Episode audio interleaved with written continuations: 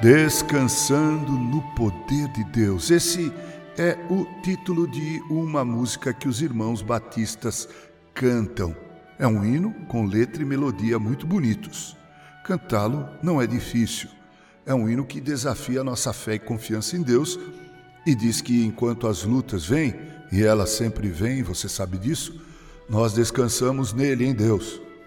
Isso quer dizer que os cristãos creem que há um Deus que cuida de nós nosso Deus é um Deus que age, intervém de acordo com seus planos e decretos eternos. Nada foge do seu controle. Charles Mello escreveu uma música intitulada Planos de Deus e que diz assim: Tristes caminhos que a vida nos dá e a esperança que cedo vai. São espinhos que a rosa tão bela não pode evitar. Tristes momentos, cenário sem cor. E a incerteza que não se vai são os ventos que trazem aos olhos o choro e a dor. Um vazio nos traz solidão, nossos pés não encontram o chão. Como olhar além do que vemos? Onde achar a paz que tanto buscamos? Como compreender o caminhar e os planos de Deus? Ele é o amparo que perto está. Nada o pode surpreender. Para Deus não existem barreiras que o possam frustrar. Ele é a rocha certeza da paz, nada o pode estremecer. Não há quem lhe ensine o caminho ou questione o que faz. Sua presença é conforto na dor, nos consola e renova o vigor. Basta olhar além do que vemos para acharmos a paz que tanto buscamos.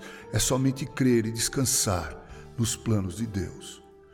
Nós, os cristãos, cremos que esse Deus é o mesmo que está conosco no alto da montanha mas também quando atravessamos o vale da sombra da morte.